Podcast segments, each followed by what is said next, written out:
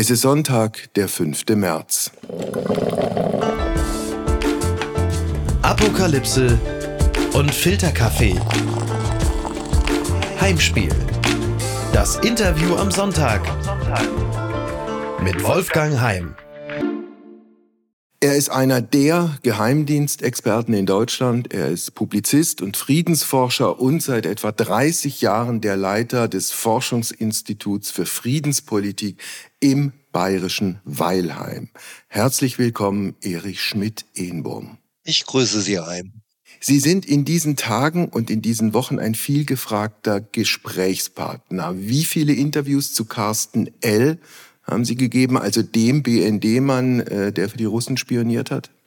Das waren etwa 20 Interviews, mhm. überwiegend für deutschsprachige Medien, aber auch die Schweizer Hörfunk- und Fernsehanstalten, Schweizer Presse, Daily Telegraph und New York Times waren beteiligt.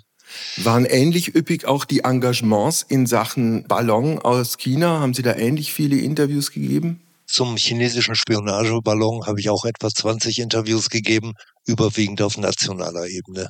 Den haben ja, Herr Schmidt-Ehnbaum, die Amerikaner vor etwa vier Wochen vom Himmel geholt. Ist eigentlich inzwischen geklärt, ob das nun ein Spionageballon war, wie die Amerikaner erst gesagt haben, oder ein Wetterballon, wie die Chinesen gesagt haben?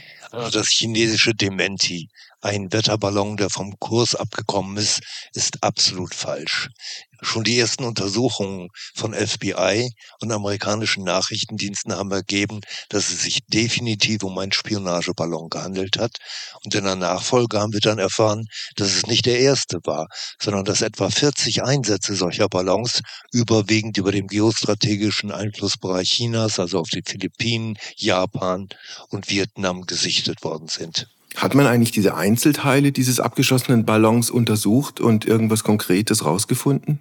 Der Ballon über seichten Gewässern abgeschossen wurde, konnte man ziemlich viele seiner Bauteile bergen und da hat sich herausgestellt, dass der Spionagetechnik an Bord hatte, das heißt in der Lage war, Radaraufklärung, Fotoaufklärung zu machen und natürlich auch über entsprechende Kommunikationsstrukturen verfügte, um seine Informationen zeitnah an einen chinesischen Kommunikationssatelliten zu übermitteln. Diese Arbeit mit Ballons, ist das eigentlich noch eine zeitgemäße Form der Spionage? Das klingt ja eher ein bisschen nach 50er oder 60er Jahren.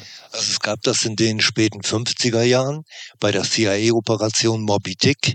Da wurde ja zum Beispiel ein äh, amerikanischer Spionageballon von den Russen abgefangen und auf dem Roten Platz zur Schau gestellt. Die Ballons sind aus der Mode gekommen mit dem Aufkommen der Satellitenaufklärung in den 1960er Jahren und die Chinesen haben dieses Instrument offensichtlich wiederbelebt mit lenkbaren Ballons. Das ist der Tatsache geschuldet, dass die Chinesen bei der Satellitenaufklärung nicht so gut aufgestellt sind wie Amerikaner oder Russen. Da ist der Ballon dann eine sehr, sehr preiswerte Alternative und er liefert ähnlich gute Ergebnisse und hat zudem noch den Vorteil, dass man ihn anders als Satelliten mit ihrer Umlaufbahn relativ lange über einem Zielgebiet kreisen lassen kann. Kann man denn einigermaßen seriös abschätzen, in welchem Umfang die Chinesen diese Form der Spionage betreiben? Also gemeldet sind etwa 40 Vorkommnisse, überwiegend im asiatischen Raum, aber auch zwei in Lateinamerika. Ich weiß nicht, aus welchem Grunde die Chinesen da spionieren. Und dann natürlich über den amerikanischen Nuklearanlagen in Montana. Mhm. Und damit haben die Chinesen eine rote Linie überschritten. Die haben ja nicht nur den amerikanischen Luftraum verletzt, sondern sich äh, ganz konzentriert auf die amerikanischen Nuklearanlagen konzentriert. Denken Sie, das ist nun eine nachhaltige Verstimmung äh, zwischen diesen beiden beiden Supermächten oder geht man da über früher oder später relativ schnell dann zur Tagesordnung über? Also die Signale aus Washington waren ja sehr schnell auf Deeskalation ausgerichtet, aber die chinesische Seite will offensichtlich im Augenblick keine Deeskalation, wobei unter Nachrichtendiensten beider Seiten das äh, eigentlich kein großer Fall ist denn beide Seiten spionieren sich gegenseitig nachhaltig aus. Die Amerikaner haben Satelliten zur China-Aufklärung, regelmäßig Spionageschiffe und Spionageflugzeuge im südchinesischen Meer unterwegs und außerdem kooperieren sie eng mit dem taiwanesischen und japanischen Militärnachrichtendienst mit ortsfesten Aufklärungsanlagen. Das tut der BND übrigens auch, der seit Jahrzehnten eng mit dem taiwanesischen Militärnachrichtendienst in Taipei zusammenarbeitet. Apropos BND, also der Bundesnachrichtendienst in Pullach, zwischenzeitlich auch, ich weiß gar nicht, zur Hälfte oder anteilig in Berlin. Eine ziemlich peinliche Geschichte. Carsten L., ein BND-Referatsleiter im Rang eines Oberstleutnants, wird kurz vor Weihnachten verhaftet. Der kommt im Übrigen aus der Stadt, in der Sie leben, Herr Schmidt-Ehenbohm, aus Weilheim. Kennen Sie ihn? Ich kannte ihn nicht, aber nachdem der Oberst L aufgeflogen ist, habe ich natürlich vor Ort sehr leicht Recherchen anstellen können. Da stieß man aber zum Beispiel mit dem Sportverein, in dem er sehr engagiert war, auf eine Mauer des Schweigens. Aber die jungen Fußballer, die er trainiert hatte, die waren dann durchaus auskunftsfreudiger. Ich konnte seinen Wohnsitz ausfindig machen und mit ehemaligen Weggefährten sprechen, so dass ich einige Medien mit neuen Informationen füttern konnte. Wie würden Sie, wenn es um die Persönlichkeitsstruktur dieses Menschen geht, ihn einschätzen? Also er galt als ausgesprochen dynamisch und agil, hat sich im Verein aufgeopfert für die Jugendlichen, die andererseits aber auch einen gewissen Kommandotum beim Training bemängelt haben. Dann mussten wir feststellen, dass er politisch von stramm konservativ in die rechtsradikale Ecke abgedriftet ist der AfD gespendet hat, deren Informationsmaterial bereithielt. Und es gab ja lange Zeit äh, Spekulationen darüber, wo seine eigentliche Motivationslage lag.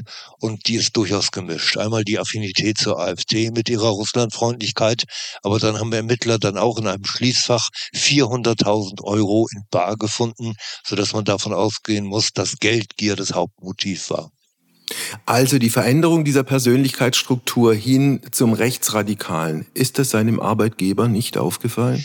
Laut Spiegel haben viele Kameraden und Vorgesetzte seine rechtsradikalen Sprüche gehört. Er hat sich zum Beispiel darüber beklagt, dass äh, an unserem kleinen Badesee, dem Dietlofer See, Asylbewerber sind und meinte, dass sich die örtliche Bevölkerung davon bedroht fühlen musste. Ich bin häufig selbst an diesem See, da gibt's Asylbewerber, aber die verhalten sich ausgesprochen freundlich und nett. Was wird Carsten L. ganz konkret vorgeworfen? Wissen Sie das?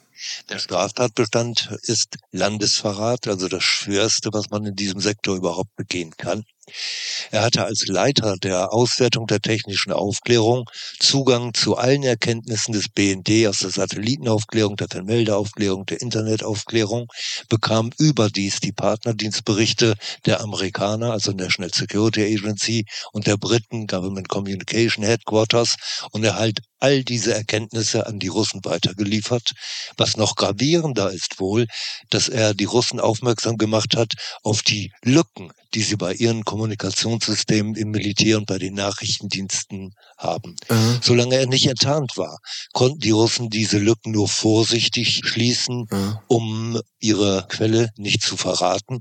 Jetzt nach seiner Verhaftung sind sie natürlich in der Lage, alle Schotten dicht zu machen. Unterm Strich letztlich doch sehr brisante Informationen, die da von Pullach nach Moskau geliefert wurden die von Berlin nach Moskau geliefert wurden, denn Carsten L. war bis 2018 in Pullach eingesetzt, war 2010 aus der Vermeldeschule in Felderfing darüber gewechselt, war im Afghanistan-Einsatz, aber dann ist er 2018, 19 in die BND-Zentrale nach Berlin versetzt worden und auch da ist er natürlich verhaltensauffällig geworden durch seine rechten Sprüche, aber das hat nicht dazu geführt, dass seine Sicherheitsüberprüfung in irgendeiner Weise als bedenklich erschien.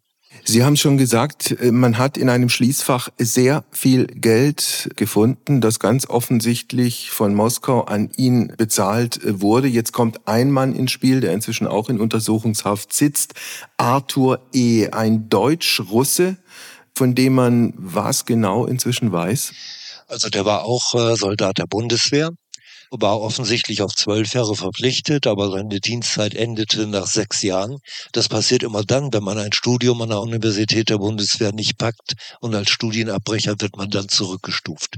Auch der kam aus der Vermeldetruppe und er ist offensichtlich an seinen äh, Truppenkameraden L herangespielt worden bei einem Fest in Weilheim und äh, die Kontakte gepflegt wurden auch über einen AfD-Kommunalpolitiker im Kreistag von Weilheim-Schongau.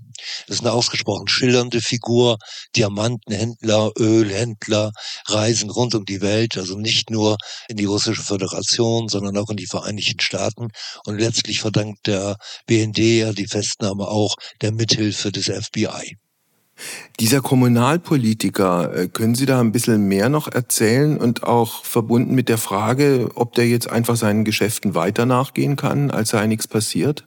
Also der Kommunalpolitiker dürfte in die Spionageaktivitäten ja nicht eingewiesen gewesen sein. Das ist ein Unteroffizier der Bundeswehr beim Standort Murnau. Der ist wohl noch in der Bundeswehr, aber offensichtlich prüft auch der militärische Abschirmdienst, ob er für die Streitkräfte noch tragbar ist. Diese beiden, über die wir gerade gesprochen haben, Arthur E. und Carsten L., beide sitzen in Untersuchungshaft. Singen sie eigentlich zwischenzeitlich? Also Arthur E. besteht, sagt allerdings aus, er hätte gedacht, er hätte im Auftrag des BND die Russen beliefert, was völlig unglaubwürdig ist. Er bekam als lebender Briefkasten immer die Umschläge von Carsten L. überreicht und ein einziger kurzer Blick in die Umschläge hätte ihm zeigen müssen, dass er an einem Verrat beteiligt ist und nicht als Doppelagent eingesetzt. Carsten L. schweigt. Ich gehe mal davon aus, dass seine Verteidiger ihm raten, erst während des Prozesses auszupacken und da einen Deal mit dem Generalbundesanwalt zu machen, weil der BND natürlich brennend daran interessiert ist, herauszubekommen, wie ist da rekrutiert worden, mhm. wie groß ist der Verratsumfang, wie liefen die Kommunikationswege und dergleichen, um die Spionageabwehr in Zukunft etwas besser aufzustellen. Bei der Schwere der Vorwürfe, welche Strafen drohen den beiden? Also bei Carsten L. muss man mal zum Vergleich heranziehen, den Fall von Markus Reich, der für die CIA spioniert hat, verurteilt wegen Landesverrat zu acht Jahren Haft, so dass ich bei Carsten L. von einer zweistelligen Haftstrafe ausgehe, was natürlich für die Familie, die Frau und die beiden Kinder, die nicht eingeweiht waren, besonders betrüblich ist. Und der andere, Arthur E.? Das dürfte sich im Bereich Beihilfe abspielen. Da er geständig ist, würde die Strafe natürlich auch deutlich geringer ausfallen. Also vier, fünf Jahre mhm. dürften da äh, zu Buch schlagen. Wenn wir ein bisschen genauer, Herr Schmidt-Ehnbohm, auf Ihr Leben gucken. Sie kommen aus Leer in Ostfriesland und Sie waren insgesamt wie viele Jahre bei der Bundeswehr? Ich habe mich 1973 auf zwölf Jahre verpflichtet, einschließlich eines Studiums der Pädagogik und neueren Geschichte an der Universität der Bundeswehr in Hamburg war dann äh, ganz normaler Truppenoffizier und bin dann 1981 in das Darmstädter Signal eingetreten. Das war Friedensbewegung in der Bundeswehr, ein Kreis von Offizieren, die gesagt haben, wir wollen die Bundesrepublik Deutschland zwar tapfer konventionell verteidigen, aber wir sind Nuklearpazifisten, weil wir genau wissen, dass es in einem Atomkrieg gar nichts mehr zu verteidigen gibt. Das war, wenn wir uns zurückerinnern, diese Phase äh, Ende 70er, Anfang der 80er Jahre, als es darum ging, wie man auf die russischen SS-20-Raketen reagieren soll. Es gab damals auch in der sozialliberalen Koalition Auseinandersetzungen. Helmut Schmidt schlussendlich dann auch gegen die äh, Friedensbewegung. Welche Erinnerungen haben Sie persönlich an diese Zeit?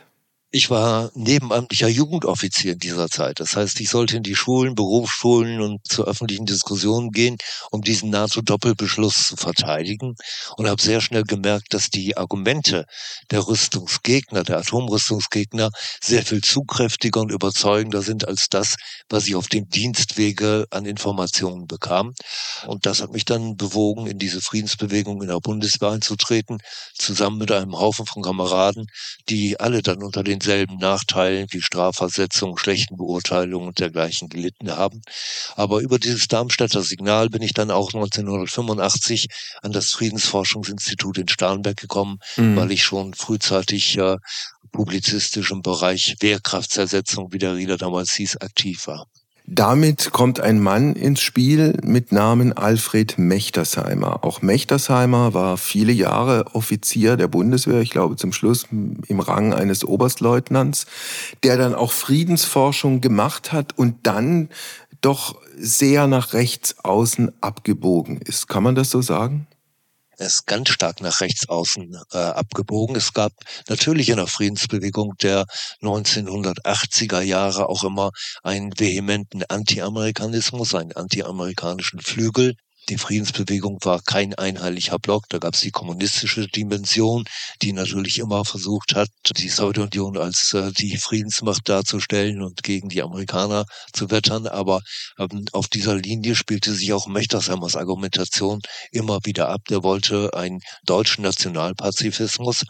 Dann hat er sich 1987, 88 mit Gaddafi eingelassen, bekam von Gaddafi Schmiergelder, um libysche Positionen in der Friedensbewegung zu vertreten, wollte dann das Institut schließen und ein von Gaddafi gesponsertes Institut aufmachen, weil er keine Vereinsstruktur wollte, in der damals noch 3000 Mitglieder mitbestimmen konnten über den Kurs unseres Instituts. Und ich habe mich dann gegen ihn aufgestellt und bin im März 1990 erstmals zum Vorsitzenden gewählt worden. In mhm. diesem Jahr im Mai werde ich dann mein 33. Äh, Amtsjahr antreten. Also Mechtersheimer kann sich zu all dem persönlich nicht mehr äußern, weil er vor einigen Jahren verstorben ist. Dieses Institut, das Sie dann salopp formuliert übernommen haben, das Forschungsinstitut für Friedenspolitik in Weilheim. Für wen erforschen Sie was? Also wir hatten immer eine traditionelle Rolle als Gegenexperten für die Friedensbewegung. Das ist im Augenblick eine außerordentlich schwierige Rolle, weil die Friedensbewegung ja in der Mitte durchgeschlagen ist. Da gibt es das, was Alice Schwarzer und Frau Wagenknecht äh, propagieren und Teile der alten Friedensbewegung bis hin zu den irrsinnigen Ratschlägen, die Ukraine soll sich doch überrollen lassen und dann zivilen Widerstand leisten. Und dann gibt es Menschen aus der Friedensbewegung wie ich, die der Auffassung sind, dass man Putins grauenvollen Angriffskrieg stoppen muss und dass Waffenlieferungen an die Ukraine das geeignete Mittel dazu sind. Mhm. Für wen arbeiten Sie jetzt trotzdem, wenn ich die Frage nochmal stellen darf, konkret? Sie müssen sich ja auf irgendeine Art und Weise auch finanzieren oder refinanzieren. Also wir publizieren natürlich regelmäßig Bücher, Aufsätze, die sind vom finanziellen Ertrag natürlich ausgesprochen gering. Dazu kommt äh, Filmberatung. Ich habe an die 30 Fachdokumentationen beraten. Das Fernsehen zahlt schon deutlich besser. Und dann werden wir natürlich hauptsächlich getragen von den Mitgliedsbeiträgen und Spenden unserer Mitglieder. Die Zahl ist im Augenblick natürlich deutlich geschrumpft, weil die Friedensbewegung in den 80er Jahren war keine Jugendbewegung. Das heißt, das Durchschnittsalter unserer Mitglieder liegt deutlich über 70, eher bei 80 Jahren. Und das heißt, dass uns regelmäßig Mitglieder wegsterben. Sie sind jemand, der als extrem gut vernetzt gilt. Äh, wenn Sie uns ein bisschen was über Ihr Informantennetz erzählen würden, wo würden Sie anfangen? Im Jahre 1994, 95 da hatten wir nämlich einen großen Auftrag der VW-Stiftung und das Projekt hieß Entwicklung der Nachrichtendienste nach dem Kalten Krieg in allen KSZE-Staaten, aber auch äh, USA, Kanada und Japan. Und dazu konnte ich dann aufgrund der guten VW Gelder 30 Experten weltweit einladen, jeweilige Länderporträts für uns zu schreiben. Ich war der Herausgeber, ich habe die alle mit betreut. Und das sind natürlich dann Kontakte, die über die Jahre immer stabil geblieben sind. Mit vielen von denen stehen wir noch heute in Kontakt. Und viele Kollegen und Kolleginnen wissen, wo mein Interessenschwerpunkt ist. Ich weiß, was die gerade brauchen. Und so findet ein lebhafter Austausch statt. Und dazu kommt natürlich die jahrelange Kooperation mit entsprechenden Fachjournalisten Journalisten. Ich habe über ganz viele Medien gearbeitet, in der Regel mit dem Deal, was die recherchiert haben, beurteile und analysiere ich, gibt zusätzliche Informationen und zum Dank gibt es dann immer das gesamte Recherchepaket. Und wenn man das 30 mhm. Jahre lang macht, dann sammelt sich erhebliches Wissen an. Dann sind Sie jemand, der vermutlich wie kein anderer in Deutschland sich äh, mit dem Bundesnachrichtendienst beschäftigt hat. Der wiederum hat sie, jetzt sind wir wieder zurück in den 90er Jahren, großflächig ausspioniert. Über welchen Zeitraum und warum? Also ich habe 1993 mein erstes großes Buch über den BND geschrieben, Schnüffler ohne Nase. Und der BND ging davon aus, dass ich bis zu zehn Quellen hatte unter ehemaligen oder aktiven Mitgliedern des Bundesnachrichtendienstes. Und in dieser Lage hat der Präsident des BND, Konrad Porzner, entschieden, dass er ein Observationsteam auf mich ansetzt. Da waren dann in Weilheim bis zu 15 Observateure, die mich beobachtet haben, zunächst mal von morgens neun bis 17 Uhr, am Ende von 8 Uhr morgens bis nach Mitternacht. Die haben meine Sekretärin beschattet, meine Buchhalterin. Jeder Journalist, der im Institut aufflug, wurde entweder anhand des Kraftfahrzeugkennzeichens identifiziert.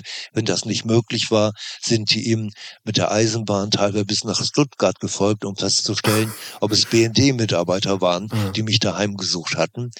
Man muss in der Summe sagen, das hat hunderttausende D-Mark gekostet und ähm, der Bundesnachrichtendienst konnte nicht einen einzigen meiner Informanten enttarnen, obwohl ich gerade in dieser Zeit auch wieder neue Informanten gewonnen hatte. Aber die haben ein dermaßen konspiratives Verhalten von mir gefordert, dass den Observanten des BND davon nichts bekannt wurde. Stimmt eigentlich die Geschichte, dass die auch ihren Müll untersucht haben? Der Bundesnachrichtendienst hat die Papiersäcke, den Papiermüll des Instituts regelmäßig abgefahren. Aha. Und als ich dann äh, Einblick nehmen durfte in den offenen Teil meiner BND-Akte, da fanden sich dann erhebliche Fundstücke aus meinem Papiermüll und Sie werden nicht glauben, was da drin war. Faxblätter mit Buchbestellungen, Mitgliederlisten des Instituts, ah. Personalvereinbarungen und dergleichen. Also man fragt sich dann wirklich, was für einen Auslandsnachrichtendienst wir haben, der solche Dinge für aufklärungsbedürftig hält. Als das im Deutschen Bundestag im Untersuchungsausschuss äh, zur Sprache kam, haben sich die Abgeordneten abgerollt vor Lachen über diesen Dienst. Also protokolliert wurden, glaube ich, auch Saunabesuche, die Sie unternommen haben und und da spielt irgendein Hausmeister auch eine etwas dubiose Rolle? Also der spielte gar keine dubiose Rolle. Ich bin regelmäßig in ein Sportzentrum und anschließend in die Sauna gegangen. Und der Krafttrainer in diesem Sportzentrum war zugleich der Hausmeister der BND-Schule oben am Hirschberg. Ich wusste von seiner Profession nichts, er wusste von mir nichts, aber da ich in dem Buch einige Seiten über dieses äh, Objekt Wildpark am Hirschberg geschrieben hatte, ging der BND davon aus, dass er mir das gesteckt hat. Der arme Mann ist dann nach Wien strafversetzt worden, obwohl er genau wie ich beteuert haben, dass wir beide nichts miteinander zu tun haben. Ja. Es ist damals dann auch der Vorwurf erhoben worden. Ich glaube, Focus hat die Geschichte als erstes gebracht. Sie selbst seien eine BND-Quelle und sie hätten auch unter zwei Tarnnamen gearbeitet. Einmal als Merz und einmal als Gladiator. Der Bundesnachrichtendienst hat mir Decknamen verpasst. Das tut er aber mit jedem noch so Unbeteiligten. Ich habe 1998 dieses Buch geschrieben über das Zusammenwirken von Journalisten und äh, dem Bundesnachrichtendienst und dem lag eine Liste von 1970 zugrunde mit äh, etwa 200 Journalisten, die alle einen Decknamen hatten. Äh, ich habe dann zum Beispiel die Gräfin Dönhoff gefragt, ob sie wusste, dass sie unter dem Decknamen Dorothea beim Dienst geführt wird. Sie hat nur mit dem Kopf geschüttelt und gesagt, Nein, das wusste sie nicht. Also der BND vergibt Decknamen ohne Wissen der Betroffenen und das aus rein verwaltungstechnischen Gründen, weil wenn ein BND-Mitarbeiter mich observiert, dann muss er ja Reisekosten abrechnen und dergleichen und da darf er nicht reinschreiben Observation Schmidt-Ehenbohm, sondern ich war Herrn Merz auf den Hacken. Haben Sie jemals Geld vom BND bekommen? Das Institut hat zweimal Spenden vom BND bekommen, die aber nicht als BND-Spenden ausgewiesen waren.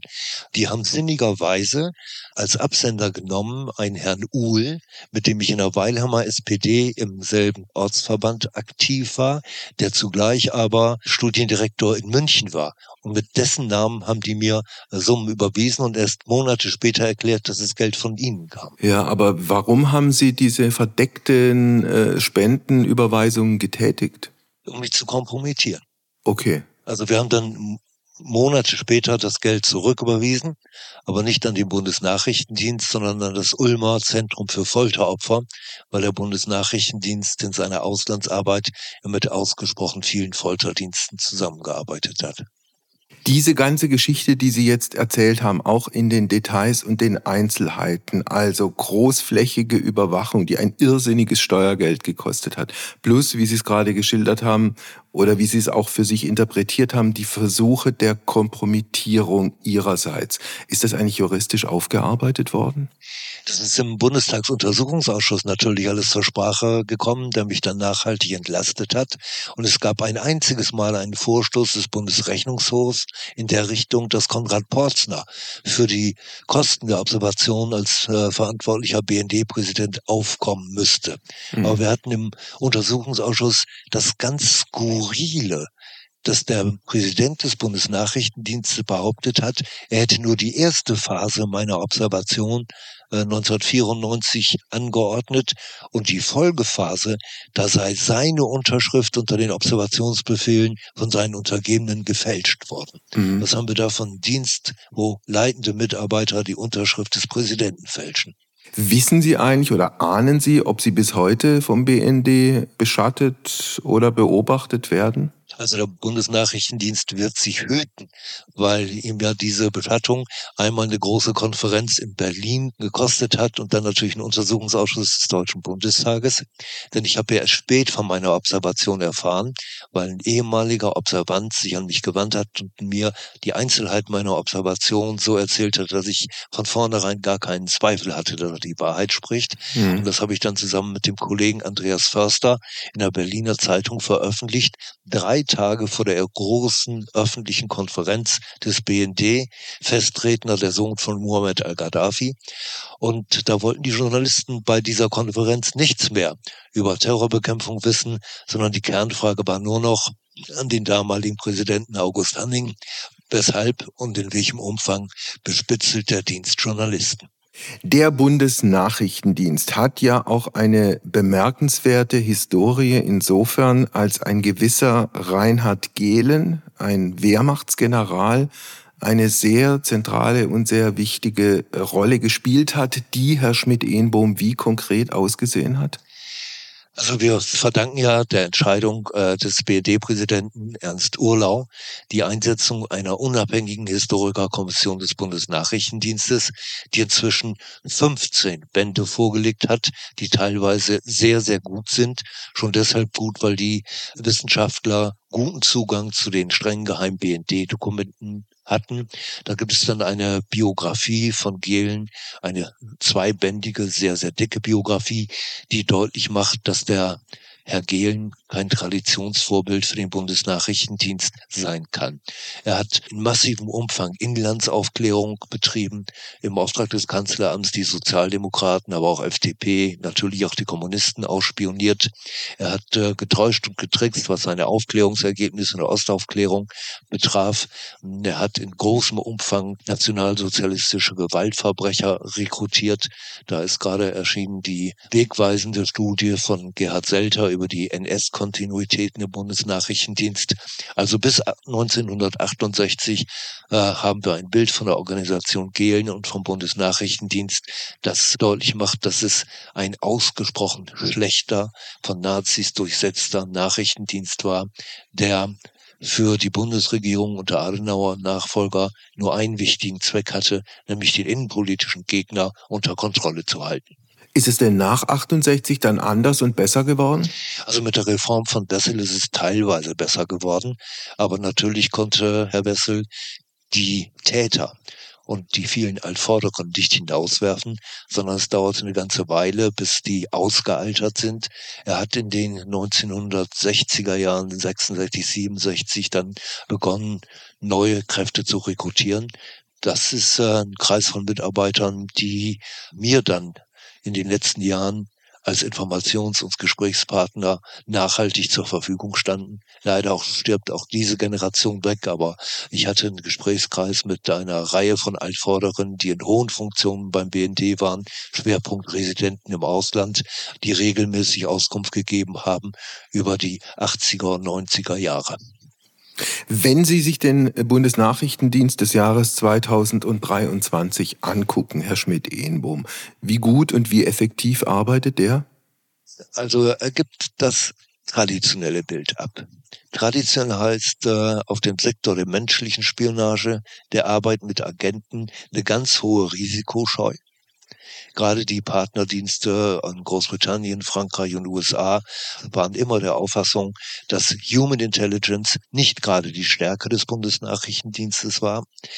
Auf der anderen Seite war der BND in der technischen Aufklärung seit den 1970er Jahren immer mit in der Weltspitze. Wir haben ja vor zwei Jahren die Operation Rubicon im zweiten deutschen Fernsehen und im Schweizer Fernsehen deutlich machen können, weil uns ein ehemaliger verstorbener BND-Mitarbeiter stapelweise Geheimdokumente der CIA und des BND dazugegeben hat. Und da stellte sich heraus, dass 1970 der BND und die CIA den größten Hersteller von Kryptotechnik in der Schweiz, die Krypto AG, erworben haben und damit in der Lage waren, die verschlüsselten Verkehre von über 100 Staaten der Erde zu entschlüsseln, darunter nicht nur feindliche Staaten, sondern auch eine ganze Menge politisch eigentlich Verbündeter. Aber dieser Informationsvorsprung hat er sich bis heute gehalten? Das wurde in den 1990er Jahren durch den damaligen Geheimdienstkoordinator Schmidbauer gecancelt, aber der Bundesnachrichtendienst hat auch wegen der guten industriellen Basis auf diesem Sektor, ich nenne mal nur die Firmen Rode und Schwarz und Siemens, auf dem Sektor technischer Aufklärung immer eine Spitzenstellung eingenommen. Und er macht natürlich auch eines. Er macht Joint Ventures mit ausländischen Nachrichtendiensten auf diesem Sektor. Zum Beispiel 1985 mit der Volksrepublik China. Da hat man im Pamirgebirge eine Aufklärungsstation mit Technik von Rot und Schwarz aufgebaut, um in die Tiefe der Sowjetunion zu blicken. Und die Deutschen und die Chinesen haben sich die Aufklärungsergebnisse geteilt. Zehn Jahre später gab es eine weitere Station, wo Deutsche und Chinesen gemeinsam Nordkorea ins Visier genommen haben. In Afghanistan gab es 1990 ein Geschenk an die neuen afghanischen Nachrichtendienste in Gestalt einer kompletten Aufklärungsanlage. Diese Deals macht der BND ausgesprochen gern, Partnerdienste mit Technik auszustatten, um dann an den Ergebnissen der Aufklärung beteiligt zu sein. Das heißt, neben der eigenen technischen Aufklärung kriegt er über diese Partnerdienstbeziehungen immer eine Menge Zusätzliches an Informationen. Ja, aber wenn Sie es gerade ansprechen, diese Geheimdienstkooperation zwischen Peking und Berlin, gibt's die heute noch? Natürlich gibt es immer wieder solche Geheimdienstkooperationen, auch mit Staaten, mit denen man politisch nicht gerade befreundet ist. Die Station im Pamirgebirge dürfte sich erledigt haben, aber die Spionage gegen Nordkorea, weil Peking seinem engen Verbündeten auch da nicht so traut, die dürfte weitergegangen sein. Die Bundesregierung hat nur eine rote Linie eingezeichnet, als die Chinesen nämlich äh, Wanzen zur Überwachung von Journalisten und Dissidenten in Peking haben wollten. Da hat der damalige Kanzleramtsminister, der heutige Bundespräsident der Steinmeier gesagt, äh, Aufklärungstechnik Richtung Nordkorea ja, aber Technik Politik, um die Opposition zu bespitzeln, das nicht. Jetzt gehen wir, wenn Sie einverstanden sind, Herr Schmidt-Ehnbohm, nochmal genau ein Jahr zurück. 24. Februar des Jahres 2022. Der Beginn des Krieges, der Einmarsch der russischen Armee in die Ukraine. Und der BND hat damals welche Rolle gespielt? Es gab Stimmen bis hin zu Referatsleitern im Bundesnachrichtendienst, die spätestens nach der Annexion der Krim 2014 vor einer weiteren expansiven, militärisch expansiven Außenpolitik von Wladimir Putin gewarnt haben. Das ist in einem Kanzleramt unter Angela Merkel äh, sträflich vernachlässigt worden. Ist es ja bekanntermaßen so, dass Frau Merkel den Bundesnachrichtendienst so wenig geschätzt hat, dass sie sich vom britischen Nachrichtendienst über die Lage im internationalen Terrorismus hat informieren lassen. Also es gab Leute, die im BND als kalte Krieger verrufen waren, die frühzeitig erkannt haben, auch in einem Psychogramm von Wladimir Putin, was da auf uns zukommen wird. Die Amerikaner haben es rechtzeitiger gewusst. Sie haben auch rechtzeitig im Bundeskanzleramt mindestens ein Vierteljahr vor der Invasion gewarnt. Aber auch da erfolgte keine Reaktion. Das war gerade die Phase des äh, Regierungswechsels zu Olaf Scholz. Äh, das Verteidigungsministerium hat diese Informationen ignoriert und dem BND schenkte man auch in diesem Punkt wieder keinen intensiven Glauben. Wobei es da ja auch andere Informationen gibt, der Gestalt, dass der BND im Gegensatz zu den Amerikanern und den Briten die Gefahr der Invasion dramatisch unterschätzt hat. Also nach meinen Informationen gab es BND-Analytiker, die die Gefahr der Invasion durchaus gesehen haben. Nur auf der politischen Ebene ist das ignoriert worden. Und dazu müssen Sie sehen, dass der Bundesnachrichtendienst ja mit den ukrainischen Nachrichtendiensten ein ganz inniges Verhältnis hat. Was zu dem Ergebnis geführt hat, dass der Präsident Bruno Kahl am Tag der Invasion in Kiew war und auf eine relativ komplizierte Art und Weise außer Landes gebracht werden musste. Ja, also da war der Angriffstermin nicht unbedingt absehbar. Die Amerikaner hatten ja gewarnt, schon etwas eher würde Putin zu den Waffen greifen. Das ist dann nicht geschehen. Insofern hat man diese amerikanische Warnung wieder in den Wind geschlagen. Aber in meinen Forschungen konnte ich sehen, dass der Bundesnachrichtendienst schon 1992, also gleich nach der Unabhängigkeit, einen Residenten in Kiew etabliert hatte. Ein erster Höhepunkt der Kooperation war dann 2005. Da hat der Bundesnachrichtendienst in München fünf ukrainische Geheimdienstgenerale in nachrichtendienstlichen Führungsaufgaben geschult. Und schaut man sich die Statements des ukrainischen äh, Geheimdienstchefs aus 2016 an, dann hat er da gesagt, dass die Kooperation mit den NATO-Partnern auf einem neuen Höhepunkt ist und namentlich hat er den französischen und deutschen Dienst hervorgehoben. Okay. Also eine sehr, sehr enge Kooperation und durch den Verratsfall Carsten L.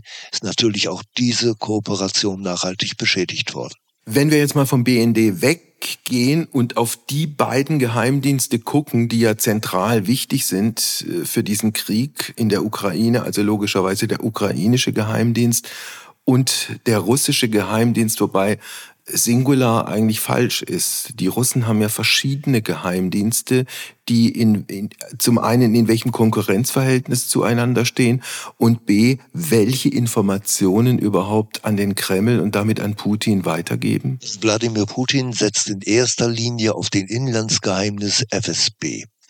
Selbst für die Invasion der Ukraine und die Aufklärung da war in seinem Verständnis das russisches Kerngebiet und er hat den Auslandsnachrichtendienst SWR von den Kopf gestoßen, weil der nicht einmal rechtzeitig über die Invasion unterrichtet war. Eine weitere wichtige Rolle spielt der militärische Geheimdienst der Russischen Föderation, die GRU. Die sind zum Beispiel mit Operationen in der Ukraine unterwegs gewesen mit dem Ziel, Präsident Zelensky zu ermorden.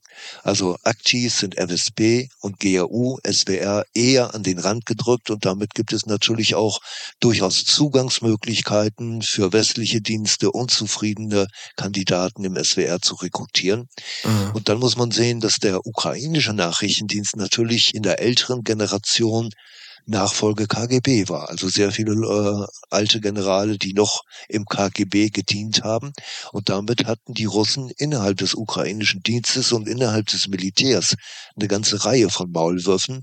Erst durch eine Kooperation mit der CIA bei der Spionageabwehr ist es Zelensky gelungen, diese faulen Eier aus dem Korb zu werfen.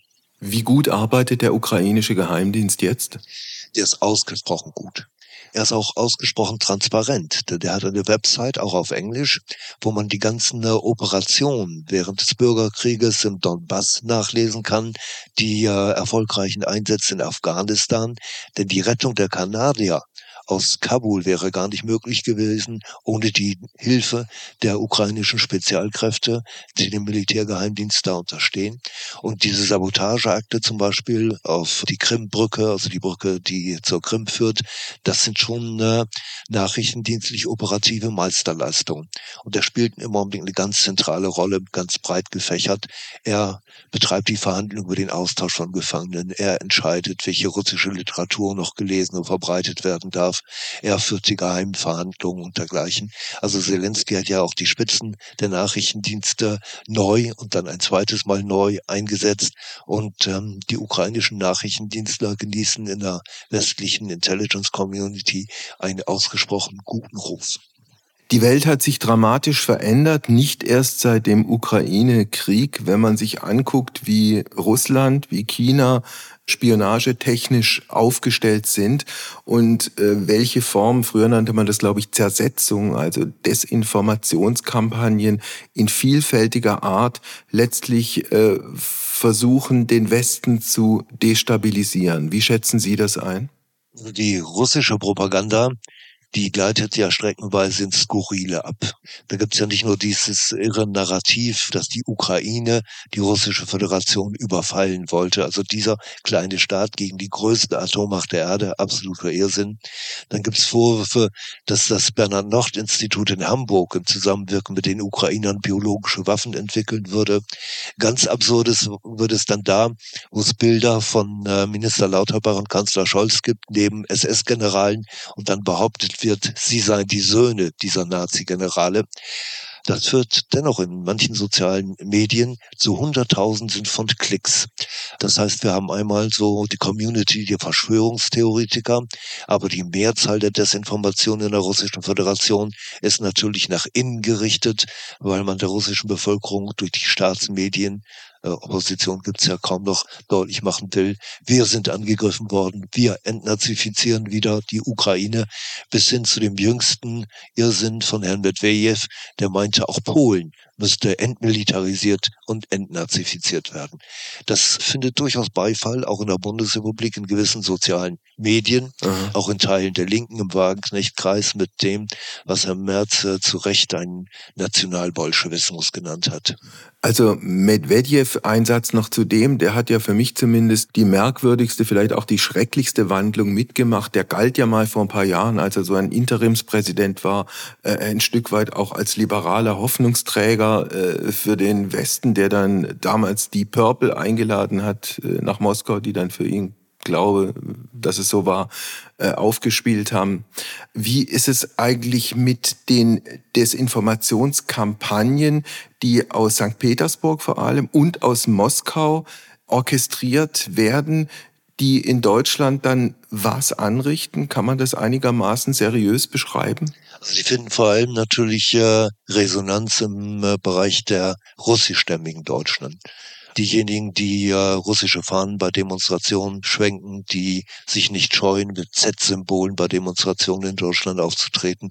Das ist die Community, die diese Propaganda am intensivsten aussaugt. Und da gibt es natürlich auch äh, immer noch Menschen aus der alten Friedensbewegung ohne großes Sachwissen, die Frieden um jeden Preis wollen und die diese Information, die Desinformation auch sich einverleiben und dem Glauben schenken, weil es ja insgesamt äh, Glaubwürdigkeitskrisen der Regierung gibt in vielen Bereichen. Die Corona-Pandemie hat dann eine wesentliche Rolle gespielt. Also das Vertrauen der Bürgerinnen und Bürger, insbesondere in Ostdeutschland, in die Glaubwürdigkeit von der Regierung, das ist nachhaltig getrübt und die sind dann natürlich verwundbar für selbst die irrsinnigsten Narrative. Wenn wir nochmal kurz von Russland weggehen und auf die, die kommende Weltmacht Nummer eins auf China äh, schauen, arbeiten die chinesischen Geheimdienste ähnlich wie die Russen oder setzen die ganz andere Prioritäten? Also die chinesischen Nachrichtendienste sind nicht mit dieser Brutalität unterwegs, wie die russischen Nachrichtendienste. Die russischen Nachrichtendienste haben eine Vielzahl von Auftragsmorden Wladimir Putins erledigt. Das würden die chinesischen Nachrichtendienste nie tun. Die haben aber zum Beispiel beim damaligen Innenminister Herrn Beckstein in Bayern angefragt, ob er nicht die Zentrale der Uiguren in München unter nachrichtendienstliche Überwachung des Verfassungsschutzes äh, stellen will. Und Herr Beckstein hat ihnen ganz deutlich gesagt, religiöse Gruppierungen beobachten wir nicht. Der chinesische Staatssicherheitsminister hat ihm entgegnet, aber ihr seid doch bei Scientology unterwegs, dann könnt ihr doch auch die Uiguren unter Wind nehmen. Aber Herr Beckstein hat das stramm verweigert. Mhm. Was die Chinesen machen, ist Wirtschaftsaußenpolitik auch über Geheimdienste. Und das begann im Vorfeld der Olympiade 2008. Da sind die zwei Jahre vorher eingesickert in osteuropäische Staaten, aber nachher auch in die Bundesrepublik und in Frankreich, weil es ja erhebliche Widerstände gab gegen die äh, Olympischen Spiele in Peking Falun Gong-Sekte, chinesische Opposition, die sich dagegen ausgesprochen hat. Und da haben die chinesischen Dienste das aufgeklärt und deutschen und französischen Politikern durchaus äh, nahegebracht, dass die wirtschaftliche Kooperation leiden könnte, wenn man auf diese Stimmen hört. Wir haben in diesem Gespräch, Herr Schmidt-Ehnbohm, jetzt viele wenig schöne und ziemlich schlimme äh, Dinge gehört. Äh, haben Sie ganz zum Schluss noch eine gute, eine positive Nachricht für uns? Leider nein. Ich gehe davon aus, dass der Ukraine-Krieg sich noch grauenvoller entwickelt, dass es noch mehr Eskalationsstufen gibt und dass uns dieser grauenvolle Krieg noch mindestens ein halbes Jahr begleiten wird, bis zu einer Erschöpfung auf beiden Seiten. Ich hoffe, dass Sie Unrecht haben. Ich bedanke mich aber gleichwohl sehr für dieses Gespräch. Alles Gute nach Weilheim. Gern geschehen. Heimspiel. Apokalypse und Filterkaffee ist eine Studio Bummens Produktion mit freundlicher Unterstützung der Florida Entertainment. Redaktion Wolfgang Heim. Executive Producer Tobias Baukage. Produktion Hanna Marahiel. Ton und Schnitt Mia Becker.